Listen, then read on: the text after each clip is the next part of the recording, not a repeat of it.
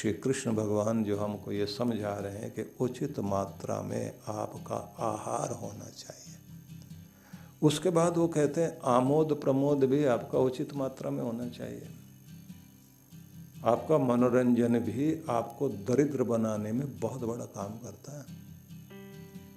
अगर आप अपने को बहलाने में लगे रहते हैं, अपनी समस्याओं से बचने के लिए लोग दो तीन तरह के काम करते हैं।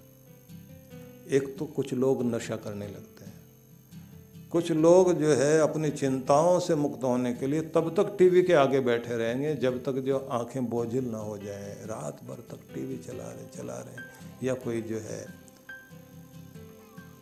ये सोशल मीडिया वगैरह में उलझे रहेंगे। बहुत देर में जा कर के वो सोने की कोशिश करते हैं, किसी तरह से अपने आप को बहलाना चाहते हैं, बहकाना चाहते हैं। क्योंकि उनके अंदर वो हिम्मत नहीं कि अपनी समस्याओं का सामना कर सके। भागने वाले बन रहे हैं मुसीबतों से। इसलिए ये मनोरंजन भी उतना जितने से आपको शक्ति मिलती हो।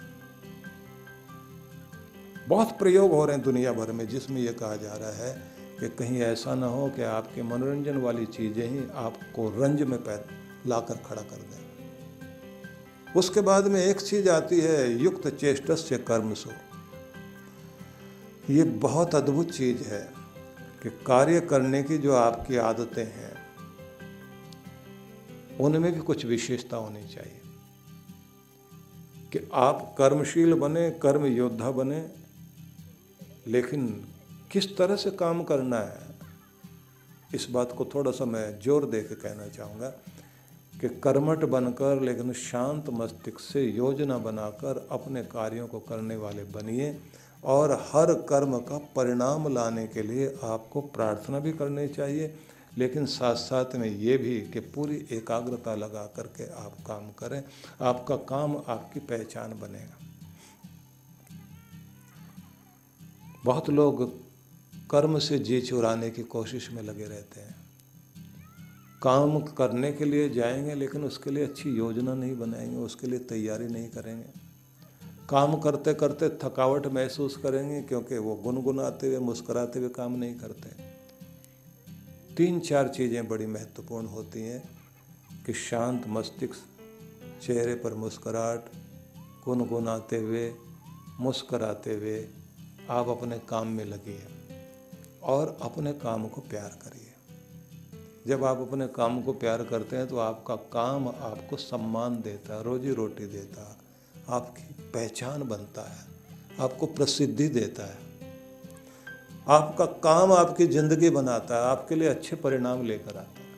इसलिए मैं ये ज़ोर देना चाहता हूँ इस शब्द पर कि कर्म करने की जो चेष्टाएँ हैं, जो आपकी आदतें हैं, वो भी बेहतरीन होनी चाहिए।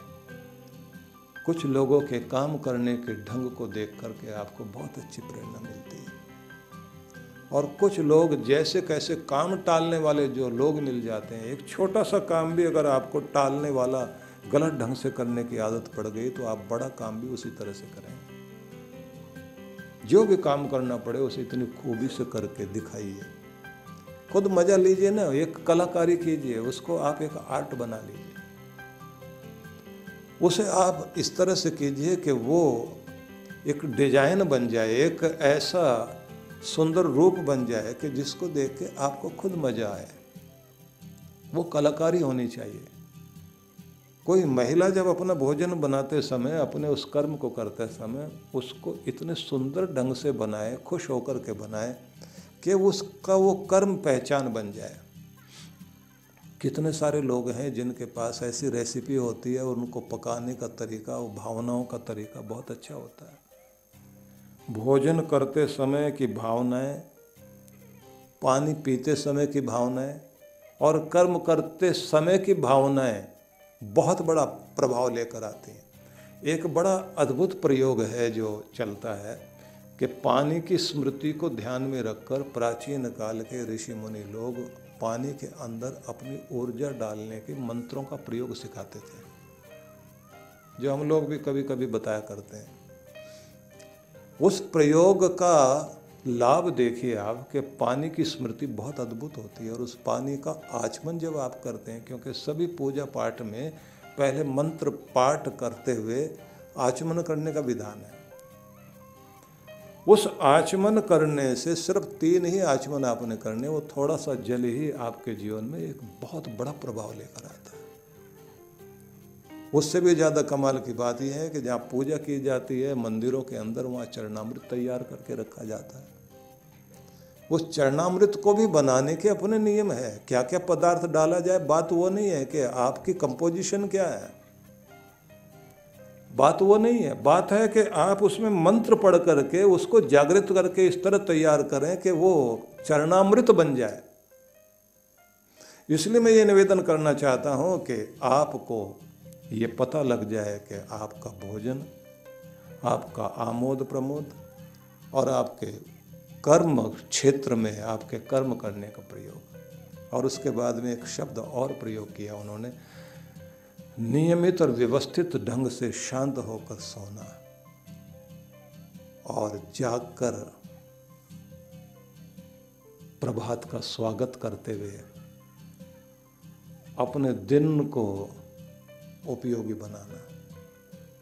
युक्त स्वप्न अवबोध से योग भवती दुख। कहा तो आपकी नींद, बड़ा प्रयोग चल रहा है इस समय, क्योंकि पूरी दुनिया भर में एक समस्या खड़ी हो गई लोगों को नींद की समस्या है। और जिसकी नींद डिस्टर्ब हो गई तो समझ लीजिए मस्तिष्क डिस्टर्ब होगा और समस्याएँ शरीर में खड़ी हो जाएँगी।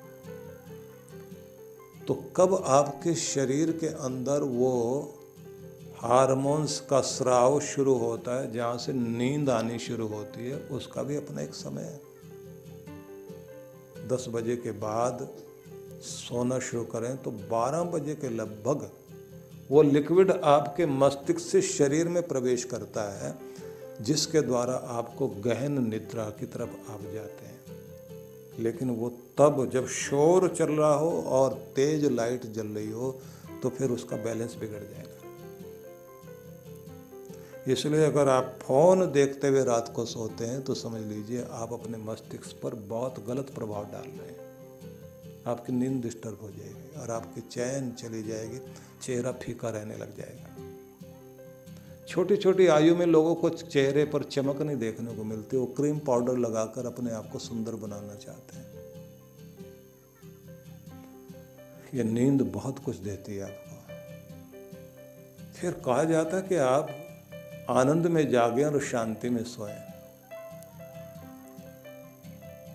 बहुत अद्भुत है ये। तब कहा जाता है कि आपका योग जो है वो दुख को हरने वाला बनेगा।